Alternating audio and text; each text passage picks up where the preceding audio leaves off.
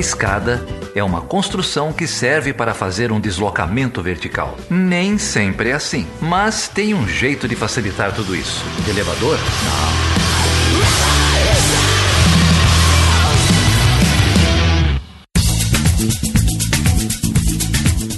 Seja bem-vindo e seja bem-vinda a mais uma edição do Chutando a Escada. O meu nome é Felipe Mendonça. E eu sou Geraldo Zaran. E hoje, Geraldo, a gente vai falar com quem e sobre o que, cara? Hoje a gente vai falar sobre o Donald Trump, cara. Será que sai impeachment dessa vez? Pois é, cara. A situação lá não anda nada fácil, mas como a gente discute no cast, o Trump parece que se dá bem né, nesse ambiente adverso. Né? Então, sei lá, fica a dúvida no ar. Mas para responder essa pergunta, a gente vai receber aqui um baita nome aí da área de relações internacionais, a professora Cristina Pesequilo, não é isso? Cristina Pesequilo, professora lá da Unifesp, de vários programas de pós-graduação em São Paulo, no Rio, no, no, Rio Grande do Sul, tem um currículo longo, uma lista mais longa ainda de, de publicações, especialmente na área de Estados Unidos. Um papo super legal, super tranquilo.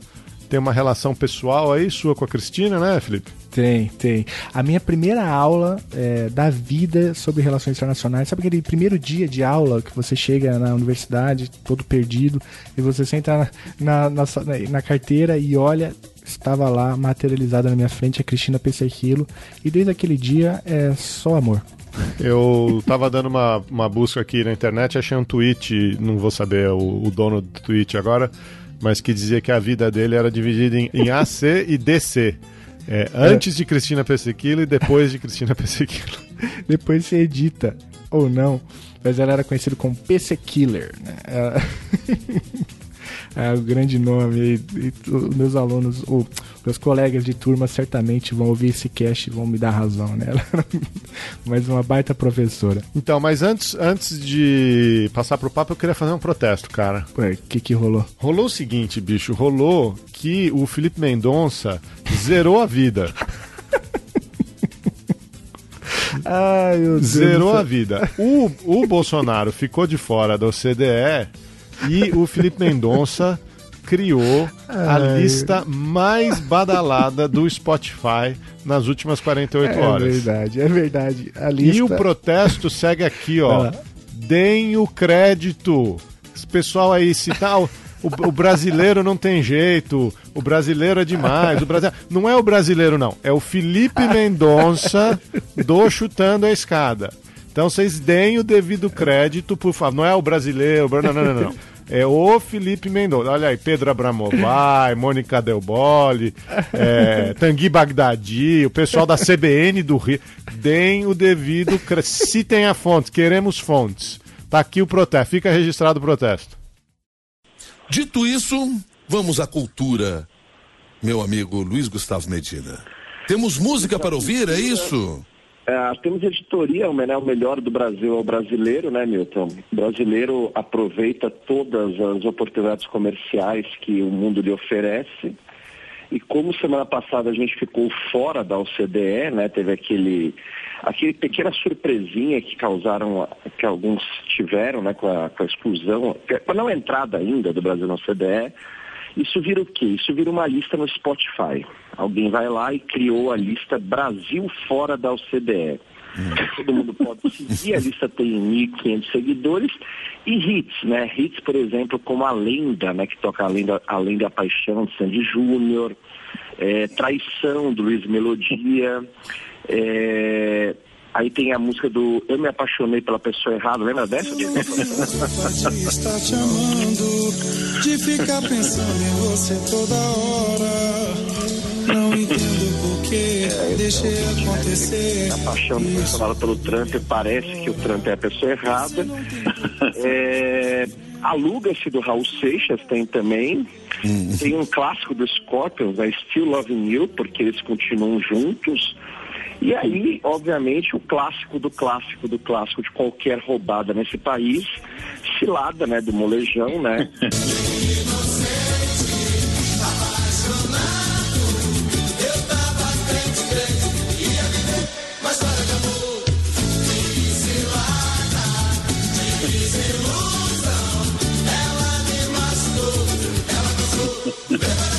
Os caras são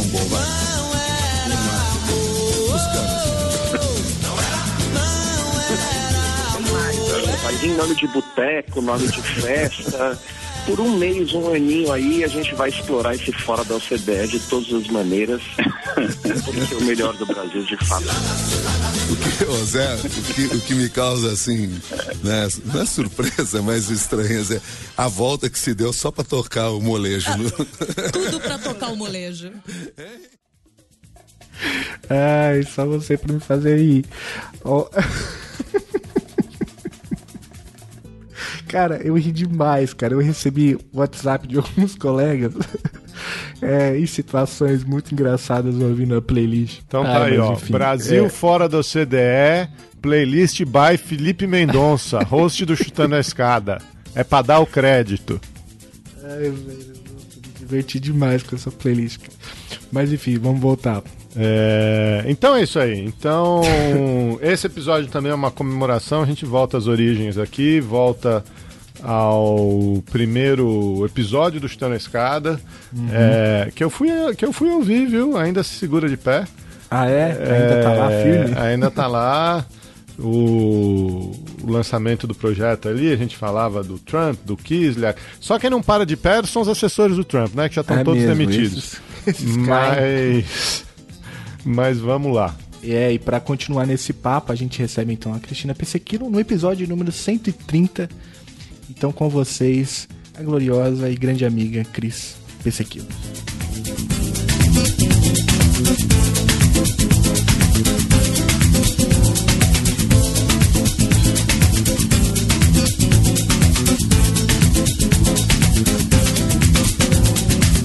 Ô Geraldo, e hoje a gente tem a honra de receber aqui, cara. Ela é maravilhosa. Ela, você não sei se você sabe, Geraldo, ela foi minha professora da graduação. O meu primeiro 10 na vida na área de relações internacionais.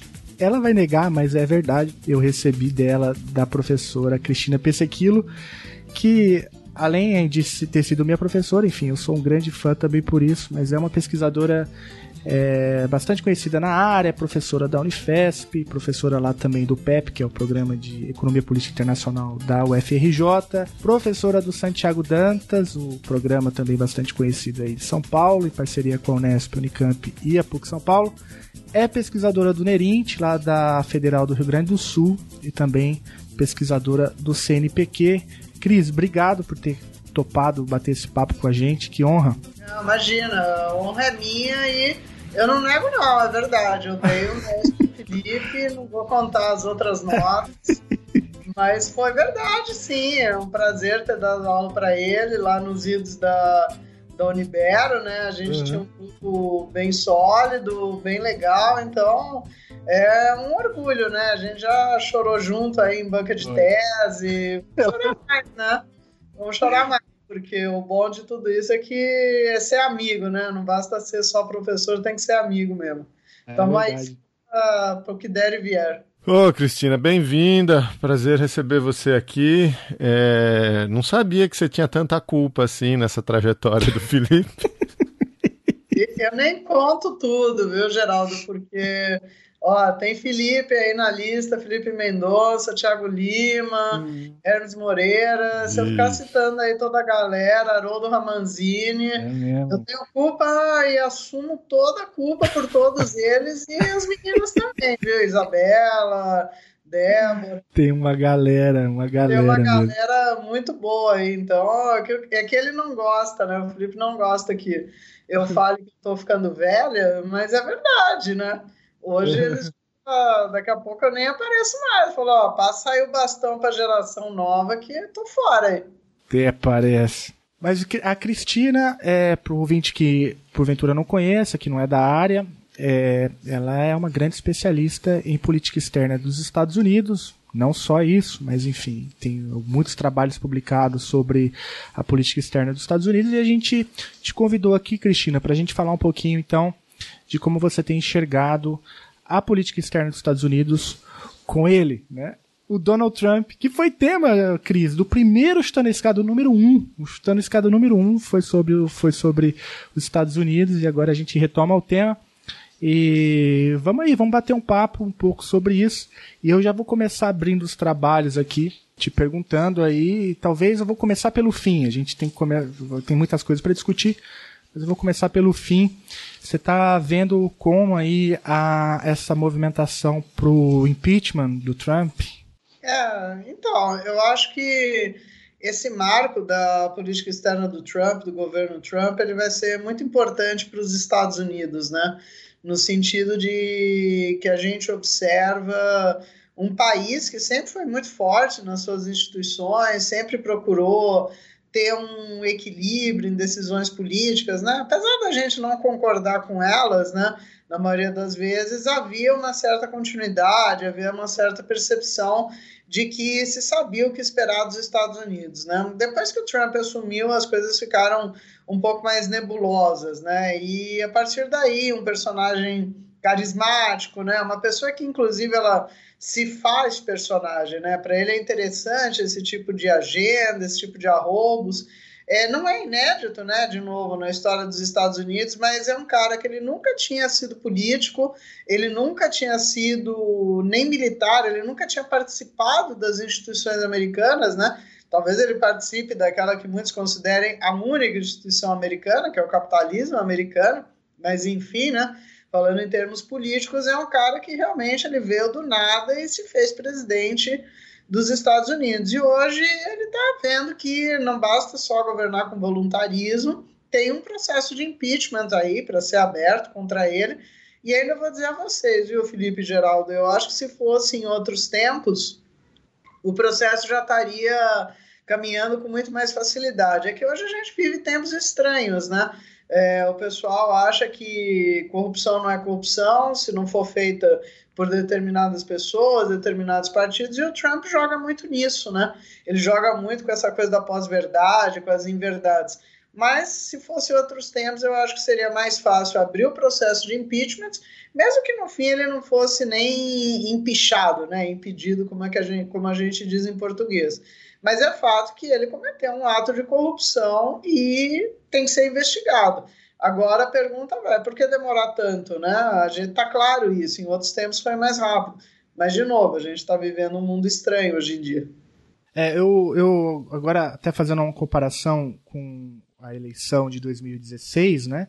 A minha impressão, eu não sei o que vocês acham, Geraldo, Cristina, é que essa, esse movimento do impeachment pode sair, esse tiro pode sair pela culatra. Né?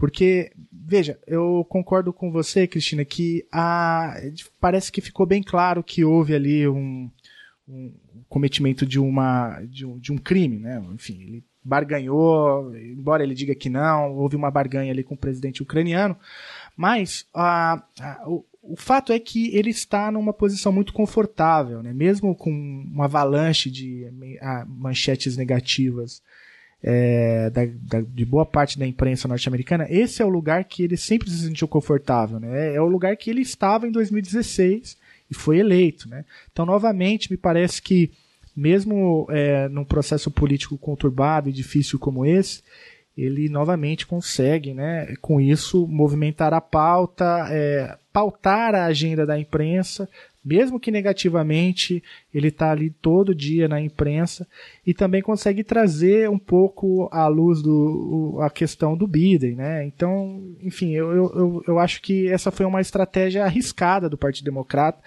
é, e aí eu não, não tenho bola de cristal, enfim, sempre quando eu tentei ter uma eu errei, mas me parece que isso pode ser é, um, um tiro pela culatra, mas eu não sei como que vocês estão enxergando isso. É, então, eu acho que são duas coisas aqui. Em termos de estratégia política, de fato, pode ser arriscado, né? E, na verdade, é, já teriam ocorrido outras oportunidades para ser aberto esse processo de impeachment, né? A gente teve as investigações do Robert Miller sobre as ligações perigosas né, entre o Trump e a Rússia.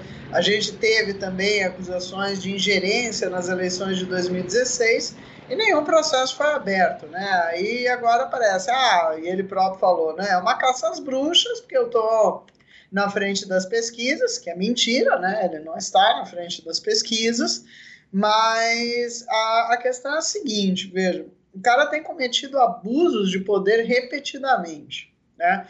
Independente de ser uma estratégia errada ou não em termos eleitorais, será que a gente pode pensar a questão só em termos eleitorais? Será que não tem que voltar um pouquinho para trás e pensar, puxa, Na época do Nixon, a gente teve o Watergate, né, que foi aquele escândalo que o presidente Nixon espionava o Partido Democrata, teve um processo de impeachment. O Clinton teve um processo de impeachment por muito menos, um é, escândalo sexual com uma estagiária da Casa Branca, no qual ele tinha mentido. Então, de repente, mesmo que essa estratégia para os democratas ela possa se mostrar falida, eu acho que é importante que finalmente as forças progressistas acordaram e tiveram coragem de confrontar o Trump, né? Eu acho que isso é mais importante, independente do resultado. Eu acho que nos últimos tempos, não só no Brasil, mas na Europa, nos Estados Unidos, há uma normalização de comportamentos desviantes e corruptos, né? Então, tipo, não, vamos, não vamos mexer com o Trump porque ele vai se beneficiar, porque ele sabe mexer com a máquina da propaganda, com a máquina política. Agora tem que ter uma nota de corte, né? Mesmo que não dê certo, é, ele pelo menos está uh, sendo confrontado e os democratas e pessoas do governo, né, aquele pessoa que fez a denúncia, o whistleblower, que hoje está correndo riscos enormes, né, o Trump está ameaçando direto, é, essa pessoa ela teve a coragem de colocar a cara para bater, né, de repente talvez seja isso.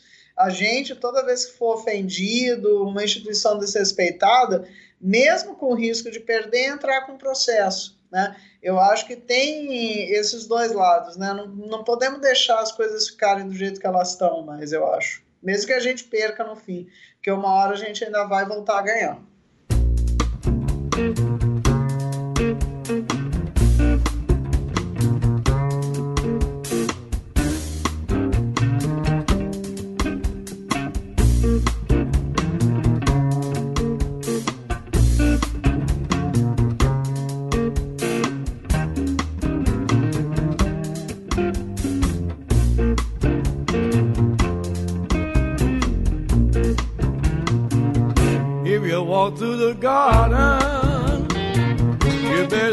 your back. Well, I beg your pardon for the sitting there sack. If you walk with Jesus, he'll save your soul. You gotta keep the devil down in the hole. He's got the fire and the fury. Em certo sentido, é um, é um pouco desesperador também, né? Porque, enfim, você terminou sua fala dizendo que uma hora a gente vai voltar a ganhar. É, até a gente voltar a ganhar, muita coisa ruim está acontecendo, né? Muita gente está é, tá em risco, enfim, é, principalmente pensando aqui o, o nosso contexto brasileiro, né? a gente está sempre em risco, esse é o problema. Se a gente não bate de frente, a gente está em risco. Se a gente bate de frente, a gente está em risco. Aí que tá. É que no fim, é, o que me parece é que as forças progressistas elas estão num zero sum game. Né? A gente está num jogo de soma zero, aquela impressão de que não pode falar nada. Agora, se de repente a gente não for contestar, algumas coisas, aí os princípios e valores que a gente defende eles vão acabar desaparecendo em algum momento, né? É, não vou te falar que é fácil, né? O Felipe sabe, a gente está aí numa luta diária, mas eu acho que os democratas, independente de terem motivos outros, né? Que é lógico são as eleições de 2020, para abrir esse processo, eu acho que eles estão fazendo um bom caminho, né? Eu acho que, na verdade, a pessoa mais corajosa de tudo isso é o whistleblower, né? É a pessoa que apresentou a primeira denúncia sabendo uhum. que ele pode, ou ela, né? A gente não sabe é, se é ele ou ela, que ele pode estar, tá, ou ela está em risco de vida, né? O Trump está ameaçando direto, né? Via Twitter, via entrevistas, ameaçou jornalistas. Então, é, eu acho que em algum momento, lógico, preservando a nossa própria sanidade e a nossa é, questão física, né, mesmo moral, política, é, eu acho que em algum momento algumas coisas a gente tem que começar a colocar em cima da mesa. Senão não vai ter nunca um momento de, de retorno, né? Então, eu acho que de repente, mesmo, como eu falei, mesmo que o Trump não sofra impeachment, eu acho difícil ele sofrer de novo, né? Eu também não tenho bola de cristal, como o Felipe disse, eu já desisti de apostar, porque eu tô sempre perdendo, né? Eu só aposto Mega Sena, Teca, porque aí eu acho que eu vou ganhar alguma coisa. Mas alguma, a, alguma consequência tem. Então, mesmo que ela seja pequena, talvez ela seja um efeito demonstrativo de que ainda, pelo menos nos Estados Unidos, existem instituições às quais uma pessoa pode recorrer, né? Perfeito. É, então, eu queria aproveitar essa deixa é, para a gente então falar um pouquinho, Cris, da, da sua percepção então da política externa dos Estados Unidos com, com o Trump. Né? Porque, veja, a, a gente está falando aqui da resistência das forças democráticas, no caso no, no, norte-americano, que denunciam né, todos uma série de absurdos que o Trump representa. É preciso dar um nome é, claro para as coisas. Né? O, o, o Trump é um sujeito xenófobo, racista e misógino. Né? E então, de fato, esses são, além de tensionar as instituições democráticas do país, aí tem lá até o livro do Como as Democracias Morrem, né? Do Levitsky, não é isso? O livro, o livro no, no Brasil também ganhou uma certa popularidade porque a gente também está no mesmo debate aqui com o Bolsonaro, mas o livro, a pesquisa do livro foi, foi baseado na, na experiência, principalmente na experiência com, do Trump, né? É, Agora, eu estou fazendo essa, esse resgate da tua fala para a gente poder agora dar um, dar um salto para a política externa do país. Porque, e aí é a minha primeira pergunta, né? É, existe de fato uma, uma inflexão é, radical na política externa dos Estados Unidos, em termos gerais ainda, é, com o Trump, se comparado com o Obama? Você escreveu bastante coisa sobre Obama, acompanhou a política externa dos Estados Unidos do Obama de, de, de, muito perto, né? E agora a gente já tem aí três anos é, do governo Trump. É, quais são as principais continuidades, as principais mudanças? O que, que dá para falar nesse sentido aí, ô Cris? Então, eu acho que em termos de continuidade a gente não consegue escapar daquela ideia sempre geral de que qualquer presidente americano ele está lá para preservar a hegemonia dos Estados Unidos, né? Então, eu acho que esse é um discurso e uma prática que vai se repetir ao longo da história e ela tende a não mudar, né? Independente do fato do Trump dizer que ele é contra a globalização, contra isso, contra aquilo, tudo para ele se resume no America First e no Make America Great Again. Então, isso o Obama falou de outro jeito, o Bush filho falou de outro jeito, mas é o elemento central de continuidade, né? O que varia, né, isso a gente não pode negar, e aí a gente pode acrescentar que isso é uma variação tática, né, ou seja, a mudança é a maneira como o Trump está buscando isso. Né? Eu acho que um outro elemento de continuidade que a gente poderia inserir é que uma das formas dele estar buscando isso é manter a supremacia militar. Né? Isso é bem claro, né? Os Estados Unidos continuam o país que mais investe em armamentos de ponta, convencionais, não convencionais, estão na é, vanguarda tecnológica de muitas áreas, então isso é básico, né? Agora, qual que é a quebra? A quebra está nas outras dimensões, né? E essas outras dimensões são justamente o que? Política é, relativa às organizações multilaterais, a maneira como os Estados Unidos trabalham dentro delas, né? ou seja, Nações Unidas, Organização do Tratado do Atlântico Norte, dentre as principais, a própria Organização Mundial de Comércio, né? Então, eles estão. O, o, Trump, né? Isso ele se assemelha um pouco ao Bush filho também. O Trump ele tem uma política meio que de desmontar né, essas instituições para tentar fazer as coisas unilateralmente. Né? Eu acho que essa é uma primeira diferença marcante. E uma outra questão é essa agenda cada vez mais é, anti-China, tentar combater isso via guerra comercial, quando na verdade a gente sabe que não vai resolver e não é só guerra comercial.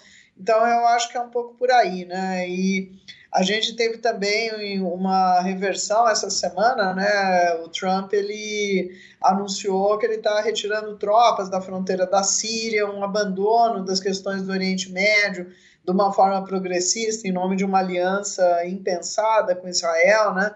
Sempre dando é, margem para maior violência dos conservadores. Então, eu acho que falta essa questão multilateral, falta essa questão do equilíbrio, né? De tentar fazer aquilo que os Estados Unidos sempre foram muito bons, né? Tentar manter o sistema estável e, quando ele não estiver estável, a favor dos seus interesses, intervir militarmente. Só que agora parece que é cada vez mais intervenção militar e uma instabilidade política muito grande. O John Mersheimer, né, que é um autor que eu gosto muito, ele tem um texto na International Security desse ano, né, de 2019, que é excelente, né, que ele fala da morte, né, da ordem internacional liberal por conta de pessoas como Trump, né, é, dessa atitude antidemocrática, nacionalista, xenófoba, e aí ele fala dessa questão da ordem, né? Que a ordem ela sempre pressupõe uma certa liderança, um certo equilíbrio, uma certa moderação. Mas aponta que as nações, quando elas estão em declínio, né, ele vê os Estados Unidos num declínio relativo, que mesmo que elas tenham criado as normas pelas quais se regem hoje todas as instituições e o sistema internacional em geral, quando elas estão em declínio, nem elas mesmas querem obedecer às regras que elas criaram, né? Então, o que, que elas fazem? Elas tentam criar novas regras. Só que o processo do Trump é muito mais destrutivo do que construtivo. Então, com isso, é o que eu chamo da tradicional política norte-americana de dar um tiro no pé, né? Desconstruir estruturas de poder que sempre o sustentaram muito bem. Tradicional política americana de dar um tiro no pé, não, é, não, não tinha ouvido essa ainda. Essa não. Aliás, é, um, é, um, é por conta do, do, porte de armas, principalmente no sul do, do país ali, o pessoal anda armado, bom, o ouvinte sabe bem disso. É um tipo de acidente muito comum, né? Literalmente, né? O pessoal dá um tiro no pé, né? Os rednecks lá. Então fica, fica a dica aí, depois eu vou procurar estatísticas sobre isso. Mas é, um, é uma boa forma de, de mencionar a política externa dos Estados Unidos com Trump.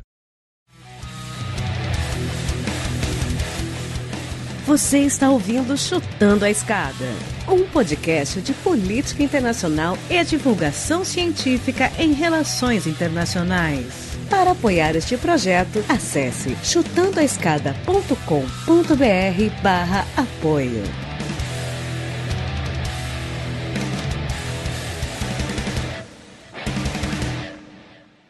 O que eu costumo dizer, a gente até teve num, num num evento aí juntos há pouco tempo, é, é que o Obama fez um, um esforço danado para apagar os desacertos do Bush, né? para tentar resgatar um pouco da legitimidade americana nessa liderança da ordem multilateral, da ordem liberal. E parece que o Trump é, desfez tudo isso, né?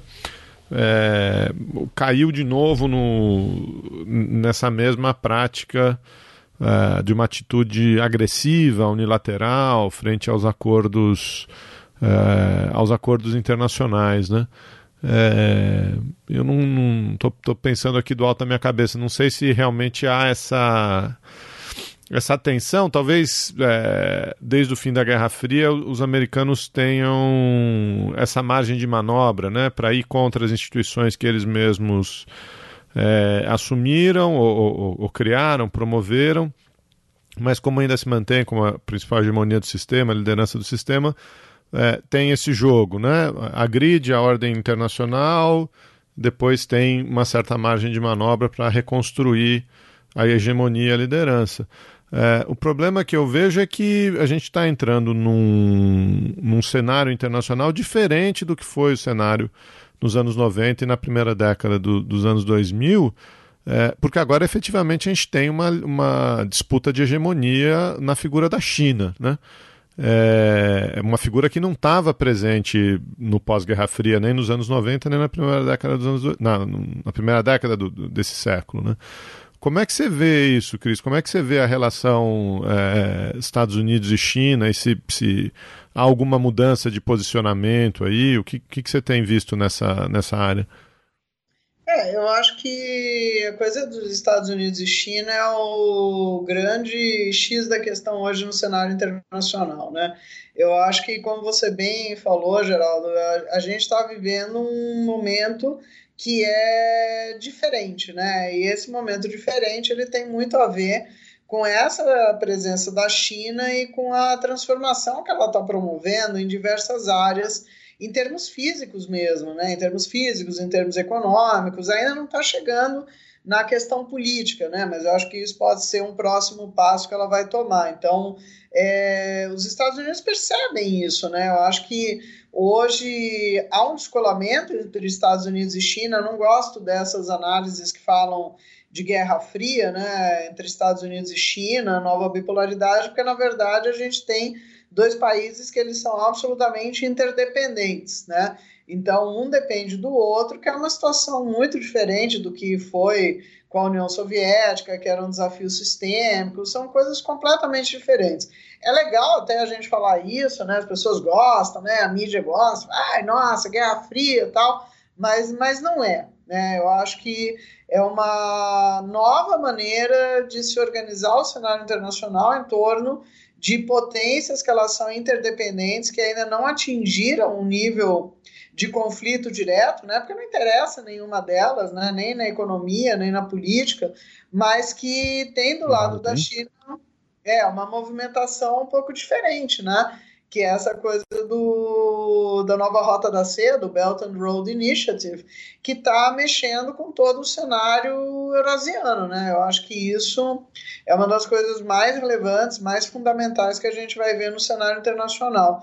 E aí eu pego um pouco a coisa do Zbigniew Brzezinski, né? ele é um falecido, né? era um dos grandes mentes estrategistas americanos, ele foi assessor de segurança nacional do governo Carter e foi um dos caras que mudou a política do Oriente Médio, no Afeganistão, Ásia Central. E o Brzezinski, no último livro dele, né, que ele publicou em 2012, ele veio a falecer em 2017, ele diz o seguinte, né, que muito se fala dessa coisa da China tal, e que realmente nós estamos vendo um processo de transição do poder, há um descolamento entre Estados Unidos e China, mas que a coisa ainda vai longe, né? E aí, para todo mundo que dizia na época, né, 2012, mesmo hoje, que tinha Guerra Fria, ele dizia que não tinha. E outra coisa, que o mundo ele tende mais ao caos do que a ser uma hegemonia americana ou ser uma hegemonia chinesa nos próximos anos, né? Então, enquanto essa interdependência entre eles não se resolver, como esse cenário eurasiano vai se desenhar com essa nova rota da seda, que a China oferece algo que os Estados Unidos não têm para os países, né? Que é grana e é sossego, né? Tipo, eu não quero que você vire democracia, não quero isso, não quero aquilo, não tem condicionalidade. Então é, é, um pouco por aí, mas eu acho que a gente ainda vai viver uns bons anos de caos. Eu tendo a concordar com, com o Brzezinski por aí. E de Guerra Fria se entendia, né? Se ele está dizendo que não tem nova Guerra Fria. É, não, ele ele foi bem, bem claro né, nesse livro, e aí ele acha também que não vai ter, isso também é um livro, outro livro de 97, The Grand Chessboard, né? Ele diz que os Estados Unidos vão ser a primeira, única e última superpotência restante, né? Então, o que a gente está vendo por aí, eu acho que talvez seja uma multipolaridade mesmo, né? Houve, com o Trump, houve um meio que uma... As pessoas pararam um pouco de falar nisso, é, por conta da guerra comercial, focaram mais nessa coisa da bipolaridade, guerra fria, mas o mundo ele está mudando de formas que a gente não imagina. O Brasil está ficando um pouco para trás, né? Ele mesmo saiu né, desse jogo, falou, não, vou alinhar com os Estados Unidos, estou bem com isso. Agora, tem muita coisa acontecendo aí que está mudando o mundo de uma forma que talvez depois o Brasil não, não consiga pular mais nesse trem-bala, não. Eu acho que é algo que Estados Unidos e China descolam, a União Europeia está indo aí por um outro caminho, a África também, e a América Latina hoje, não só o Brasil, é a região que menos cresce no mundo, né? Então, pô, alguma coisa a gente deve estar tá fazendo de errado, será que não? Concordo plenamente, acho que a resposta é sim. Será que não é? É totalmente, a gente tá falando muita coisa de errado. Mas, mas eu queria, deixa eu aproveitar esse gancho, é, porque tem uma coisa que, que me intriga um pouco. É, eu acho muito, muito interessante essa sua leitura sobre a multipolaridade, esse novo mundo que se desenha, né? Claro, na esteira dessa discussão do declínio relativo dos Estados Unidos, mas aí eu, eu queria fazer um contraponto que, na verdade, é de colegas seus, inclusive, fazem lá no PEP, né, no Programa de Economia Política Internacional da UFRJ, muito ligado ali à leitura do Fiore, do Poder Global dos Estados Unidos, toda aquela discussão.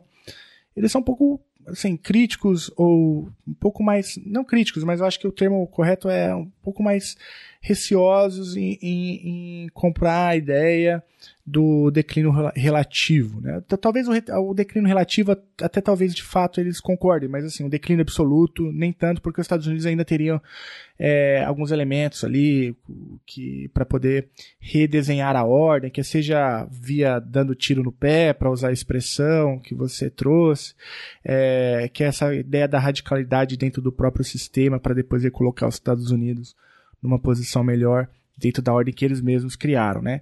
É, a, minha, a minha pergunta então é essa, assim, como, como que você é, é, entende ou dialoga com essas teses que são um pouco mais céticas em relação ao declínio do poder hegemônico dos Estados Unidos?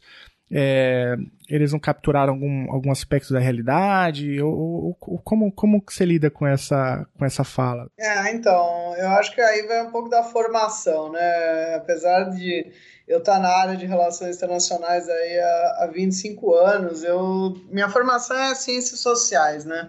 Eu sou de origem, eu sou cientista política que lá nos idos de 92, nossa, 27 anos, falei 25, mas é mais.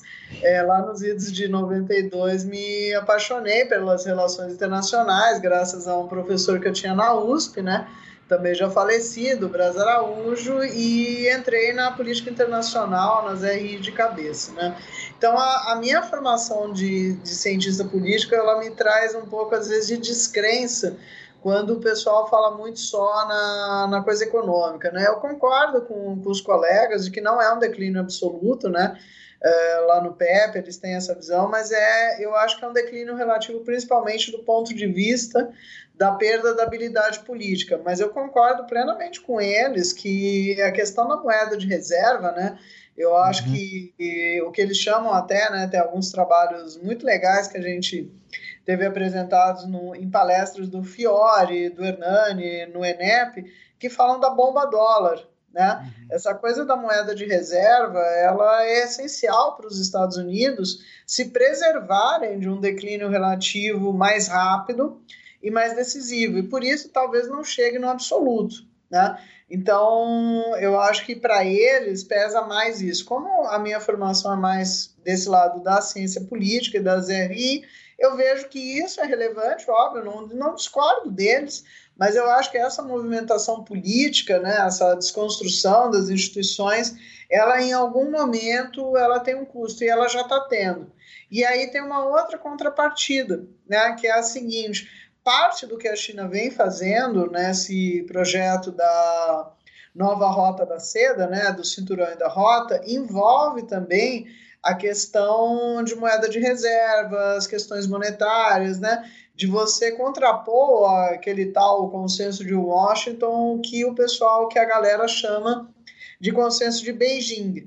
Então, eu acho que talvez é, isso já sinalize que as coisas vão poder mudar também nesse aspecto. E é multidimensional, né? Não dá para a gente falar só da bomba dólar, mas tem que falar da bomba que vem do porta-avião, da bomba da política, né? Eu acho que tem toda essa multidimensionalidade. Mas é aquela coisa, declínio relativo é, pode demorar 10 anos, 20 anos, 30 anos, né? Eu lembro que quando você fazia lá o curso com a gente, lá no, no Unibero, né? Eu sempre brincava, olha, pode ser que quando os Estados Unidos declinarem de vez, eu não vou estar tá vivo, não sei nem se vocês vão estar. Tá. Mas a questão é, é um processo, né? Agora, de que maneira eles não vão sair sem espernear, e é o que eles estão fazendo. Agora, eles esperneiam de um lado, moeda de reserva no meio, mas a China está fazendo umas coisas interessantes aí. Agora, o que, que vai dar disso é que a gente não sabe, né?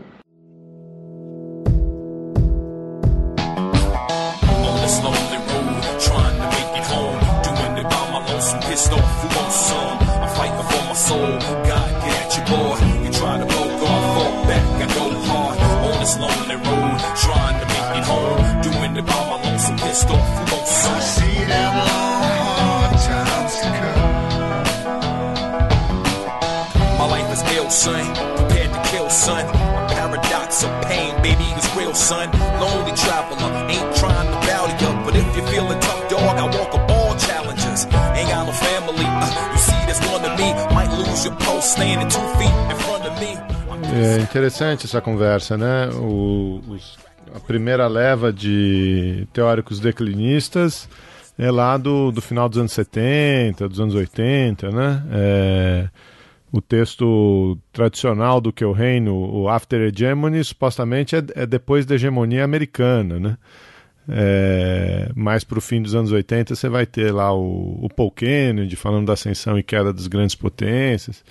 E, e né, o perigo amarelo, a, a, Guerra Fria acabou, quem ganhou foi o Japão, é, essa coisa toda e, e, e, a hegemonia americana sempre achando maneiras de, de se reinventar, né? É... Não, eu acho, eu acho que eu sempre brincava quando eu começo a falar de política externa norte-americana no pós-Guerra Fria, que logo no governo Bush pai era o sistema de cores, né? Ou como a gente fala aqui em São Paulo, é o, a cartilha de ameaça do farol, né? Vermelho, amarelo, verde, né? Que no resto do Brasil é semáforo, outras coisas mais lógicas. Mas era o perigo vermelho, que era a China, o perigo amarelo, que era o Japão, e o perigo verde, que era o Islã, né? E hoje eles têm os inimigos à la carte, né? Estado bandido, Estado falido, intervém na Líbia, né? Inclusive, por exemplo, muito se diz que a intervenção na Líbia de 2011 no Responsibility to Protect foi porque o Gaddafi estava trocando suas reservas de dólar para moeda chinesa, né? Para o renminbi e para euro. Vai que tem um fundo de verdade aí. E 2003 também, né, a invasão do Iraque, a gente não pode esquecer. É, tem essa história, né? Na saída do, do Oil for Food, o, o Saddam começou a internacionalizar as reservas em, em euro, né? É, exatamente. Então, é, são aquela. A gente que estuda Estados Unidos, né? A gente fica sempre muito preso às teorias conspiratórias, né? E tenta evitar um pouco. Mas é fato que existem movimentações das petromonarquias também para internacionalizar suas reservas. A China tem feito movimentos interessantes é, com relação a câmbio, então tem coisa aí por vir, né? E a China é um animal diferente que a gente ainda não entendeu plenamente, né? Ela, se vocês forem pensar, gente, ela é meio que um free rider dos Estados Unidos, né? É, por um lado, o Trump tem uma certa razão, né? Quando ele fala que a China meio que rouba os empregos americanos, é, a gente está tendo uma greve é, nos Estados Unidos hoje da General Motors, porque o México estaria roubando os empregos americanos. Então, no fim, tem um fundo de verdade as coisas que ele fala. Agora, quem criou esse mundo globalizado, sem fronteira, é, neoliberal, foram eles próprios, né? Mas, de novo, se em inglês a gente tem aquela expressão, se volta para te morder é porque tem alguma coisa que você fez, né?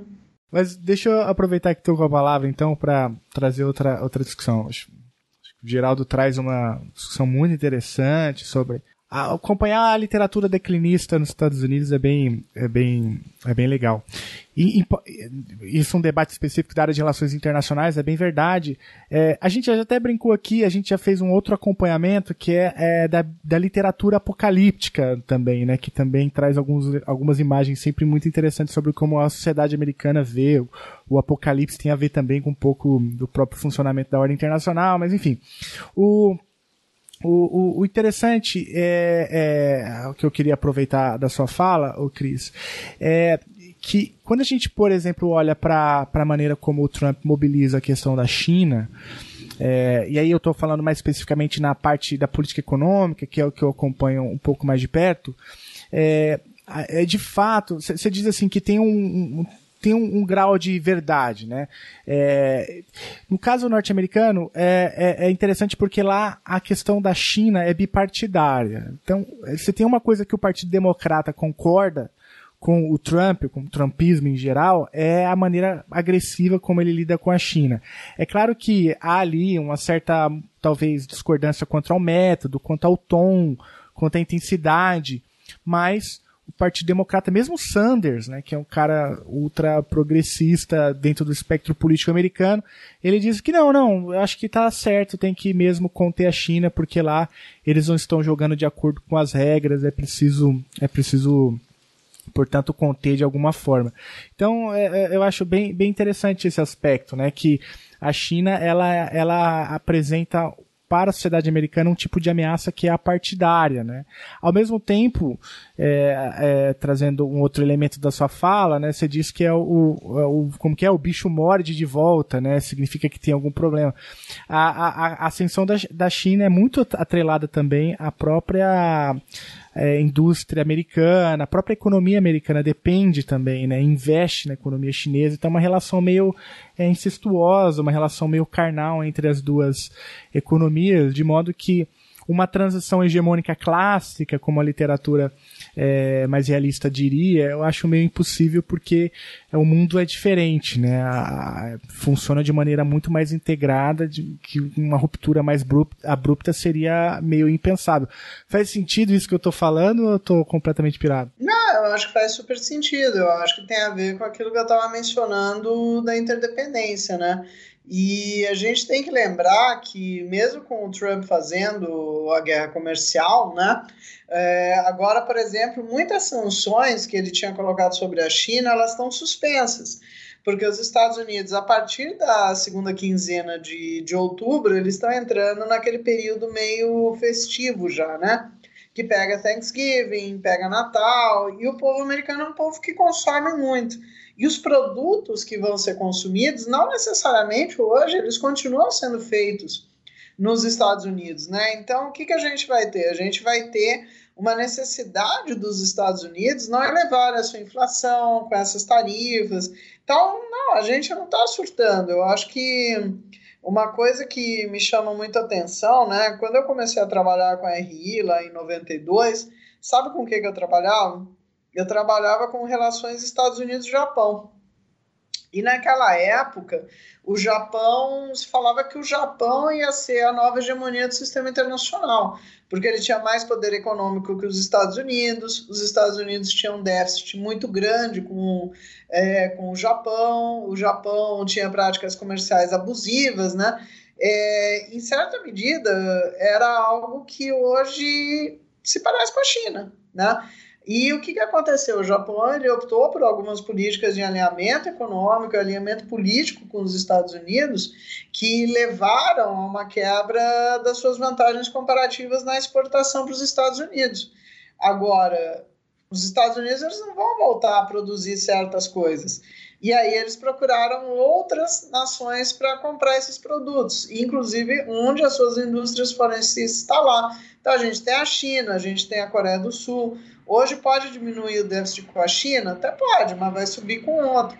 Então, é, e não é só guerra comercial, é guerra tecnológica, é guerra por espaço, é guerra por commodity energética, né? É, como é que está esse mundo hoje, né? Então, é, é, bom a gente ter um pouquinho essa perspectiva, né? O, se hoje a gente fala da China, 92 falava do Japão, né? Será que daqui a 10 anos a gente ainda vai estar falando da China?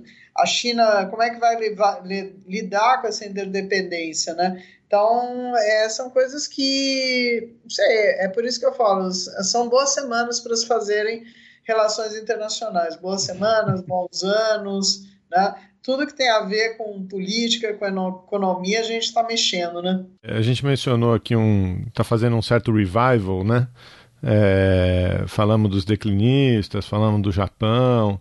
Você mencionou, se eu não me engano, o Mersheimer dizendo que os Estados Unidos talvez possam ser uma, uma potência declinante. Enfim, tem alguns, alguns autores que falam, é, que, que ainda colocam nesses termos.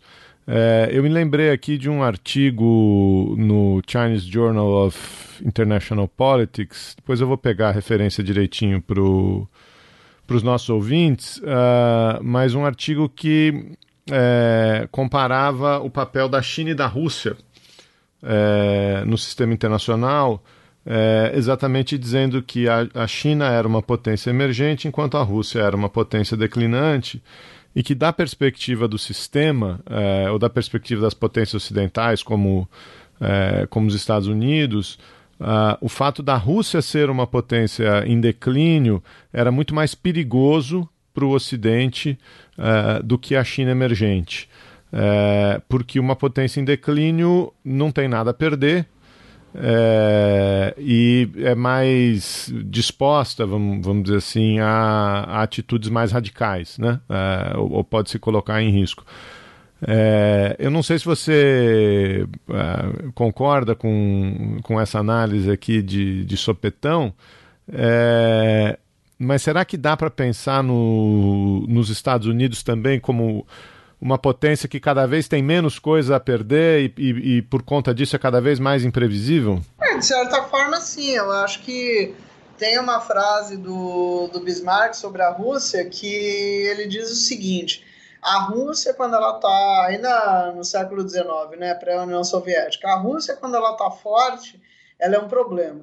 Mas a Rússia, quando está fraca, é um problema pior ainda, né? Então, o Felipe mencionou essa coisa do apocalipse, né? A gente está fazendo esse balanço do, do declínio. É, o declínio dos Estados Unidos é cíclico, né? Eu tenho até um paper que eu analiso os ciclos de declínio desde os anos 50, né? Focando no período da Guerra Fria e do pós-Guerra Fria, né? Não indo muito antes. E aí é sempre aquela coisa do apocalipse, o mundo vai terminar, é, os Estados Unidos estão perdendo para a Rússia, eles estão perdendo para a China. Então, os Estados Unidos, na prática, hoje, com o Trump, né, eu acho que eles têm um pouco isso que você falou. É tipo, a gente está perdendo né, muito espaço. Então, vamos criar fatos novos, né, vamos criar agendas diferentes para ver se a gente consegue se manter. Né? E até tinha mencionado essa, essa questão da Síria, né? que o Trump tirou as tropas americanas da, da fronteira, e isso está gerando um mal-estar enorme entre os aliados, né? principalmente é, os curdos que têm protegido aquela região contra o avanço do Estado Islâmico. Então fica aquela pergunta, né? não é só com a China que ele está fazendo guerra, ele está fazendo uma guerra geral, né? com os aliados, com os inimigos, com aqueles que ele não sabe se são amigos ou inimigos. Então, esse tipo de atitude é, é, demonstra uma certa instabilidade, né? que nem se falou, é imprevisível. Eu costumo chamar o Trump da imprevisibilidade previsível. Né? É, é sempre esperado que ele vai fazer alguma coisa que a gente não espera. Para quê? Para manter a gente ansioso, os outros países ansiosos, Agora, não necessariamente isso é bom para os Estados Unidos, né? E muito menos para o mundo.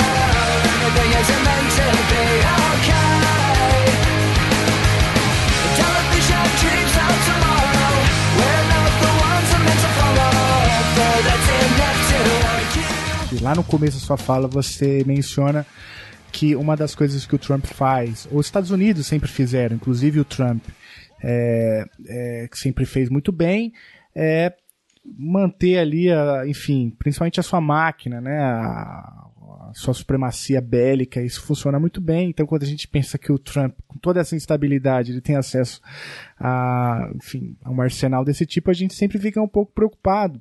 E aí, eu me lembro muito de um livro, eu, eu, certamente você é, se recorda, Cris, que é daquele do Michael Wolff, né, que Fire and Fury, lembra de, desse livro? Teve, teve, um, teve, um, teve um certo impacto ali no, no final do ano passado, né? E o Michael Wolff fala um pouco da, dos bastidores ali da Casa Branca. E, enfim, basicamente a, o que ele conta, diz ele que teve acesso, né, a, a, ali o, aos bastidores.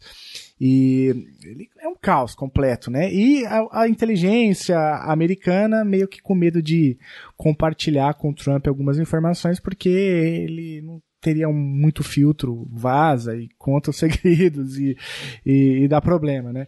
É, e eu queria aproveitar essa deixa para te perguntar, então, como que você é, olha, então, a política externa americana, mas agora olhando para dentro. A gente falou muito para fora, né, relação com a Rússia, com a China, com essa ordem liberal, com as instituições multilaterais. Agora, as composições domésticas. É, olhando para dentro então dos Estados Unidos, como que como, como, que explica, como que você explica o trumpismo, né? Quem são os grupos, os setores?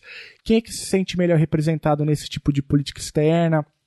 É, e, e, os grupos que foram mais ou menos deixados de lado, se comparado com governo, governos anteriores. Dá para dá fazer um, um, um, mosaico aí de, dessa correlação de forças que nos ajuda a entender o, trans, o trumpismo na política internacional dos Estados Unidos? Ah, sim, eu acho que o, o trumpismo ele tem dentro dos Estados Unidos uma base conservadora muito clara, né? Antigamente a gente tentava usar aqueles termos falcões e pombas, né? Hoje até não se usa mais, os falcões seriam aqueles mais afeitos à guerra, as pombas mais afeitas aos princípios liberais.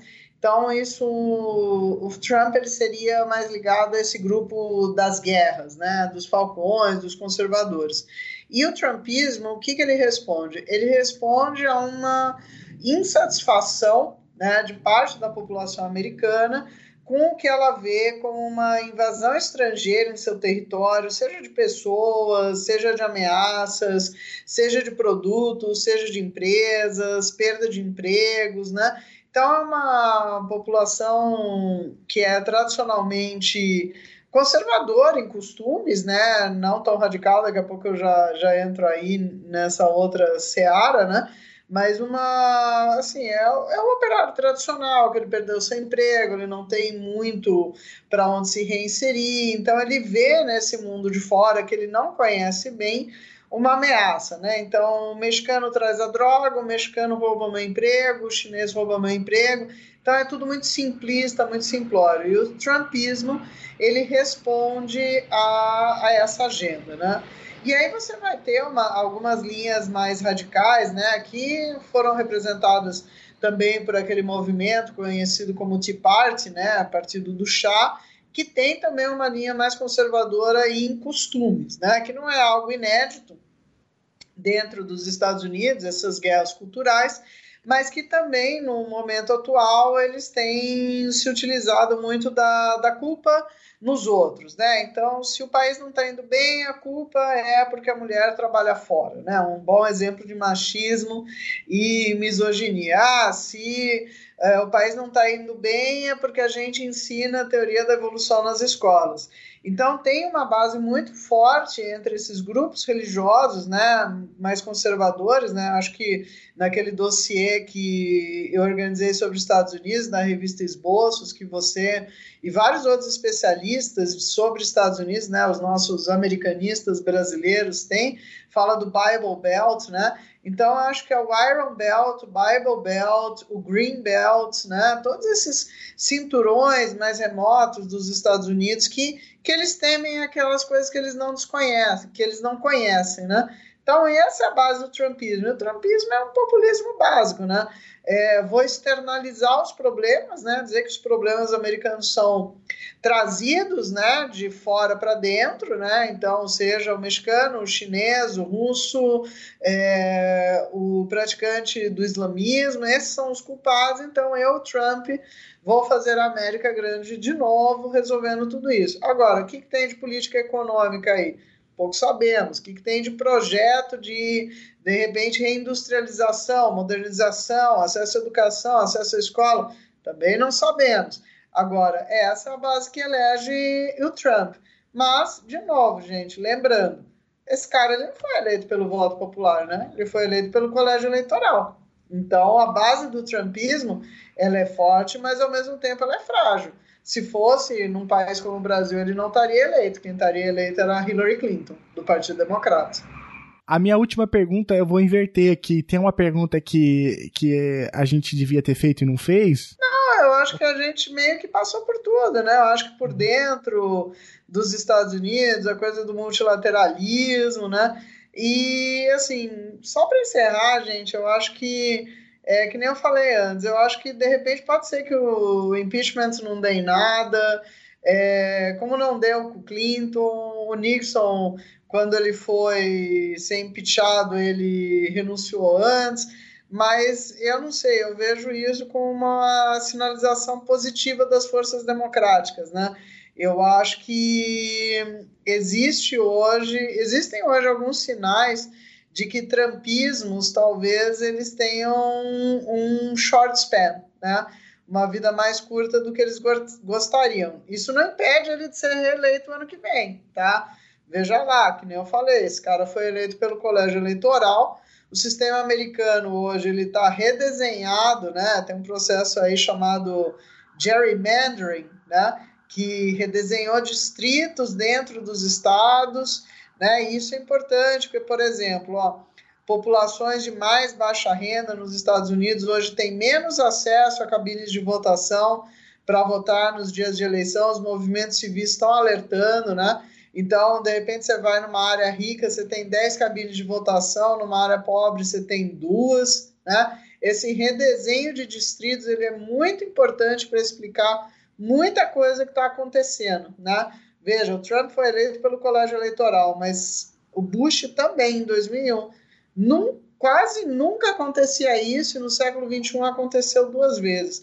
Pode ser que aconteça de novo em 2020. Então, eu acho importante né, o impeachment como símbolo de uma possibilidade de mobilização das forças democráticas, né, de confrontar as coisas. E lembrar que normalizar o que está errado não é legal. Tá? Então, eu acho que isso vale para eles, vale para nós e é, esse trabalho aí que vocês fazem, esse bate-papo, né, Geraldo, né, Felipe? Eu acho que faz parte do debate, né?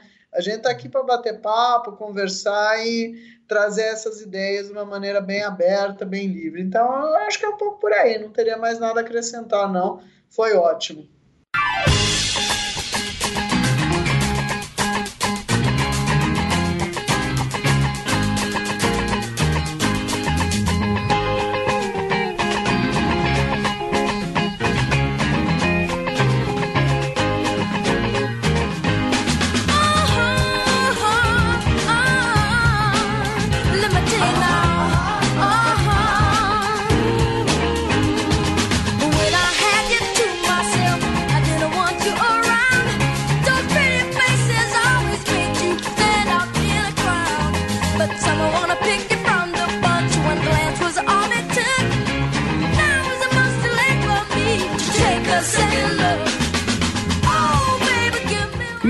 Obrigado. Nossa, que honra ter você aqui. É um grande, a realização de um grande sonho. É, sou fã. Ah, eu que sou só fã, fã no geral também. É, vocês aí com, com o podcast, né, Chutando a Escada, super ouvido, maior audiência lá em Osasco. Unifesp Osasco, super ligada, Santiago Dantas também. Vou lá no Pepe também, encher o saco, pessoal da URGS a gente precisa de mais espaços como esses para debater aí. Valeu, Cris. Super obrigado, Cris. Super obrigado. Valeu, gente.